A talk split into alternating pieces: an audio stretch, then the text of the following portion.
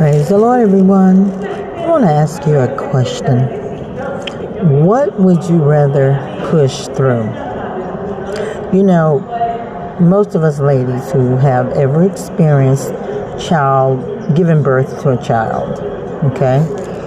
There is a time when you have to push through that baby. You'll get contractions. Yes, you will, but there's a time when the contractions are no longer Braxton Hicks contractions, those fake ones, or those contractions are no longer five minutes apart. They are now coming back to back, meaning that that baby is in position and you got to push through it. So, again, the question is what would you rather push through? Would you rather push through suffering for the right, doing the right thing, or suffering for doing the wrong thing?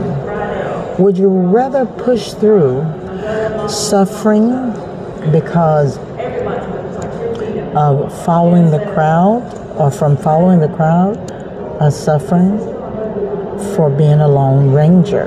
You know, not about the crowd, but it's about the right thing to do or would you push through um, for image sake? And you know, images, they do get flawed along the way over the years.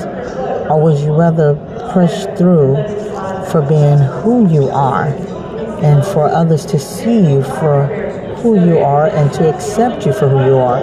Or would you rather push through liar and a deceiver and being like a crab in the bucket, then crawled your way up to the top in the most insane way?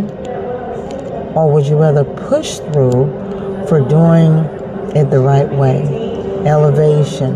All the your attitude determines your altitude. Altitude. Okay?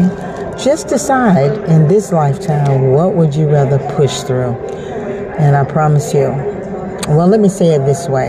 I can definitely assure you that you'll find out a whole lot about your inner self as it relates to what you're prepared to push through.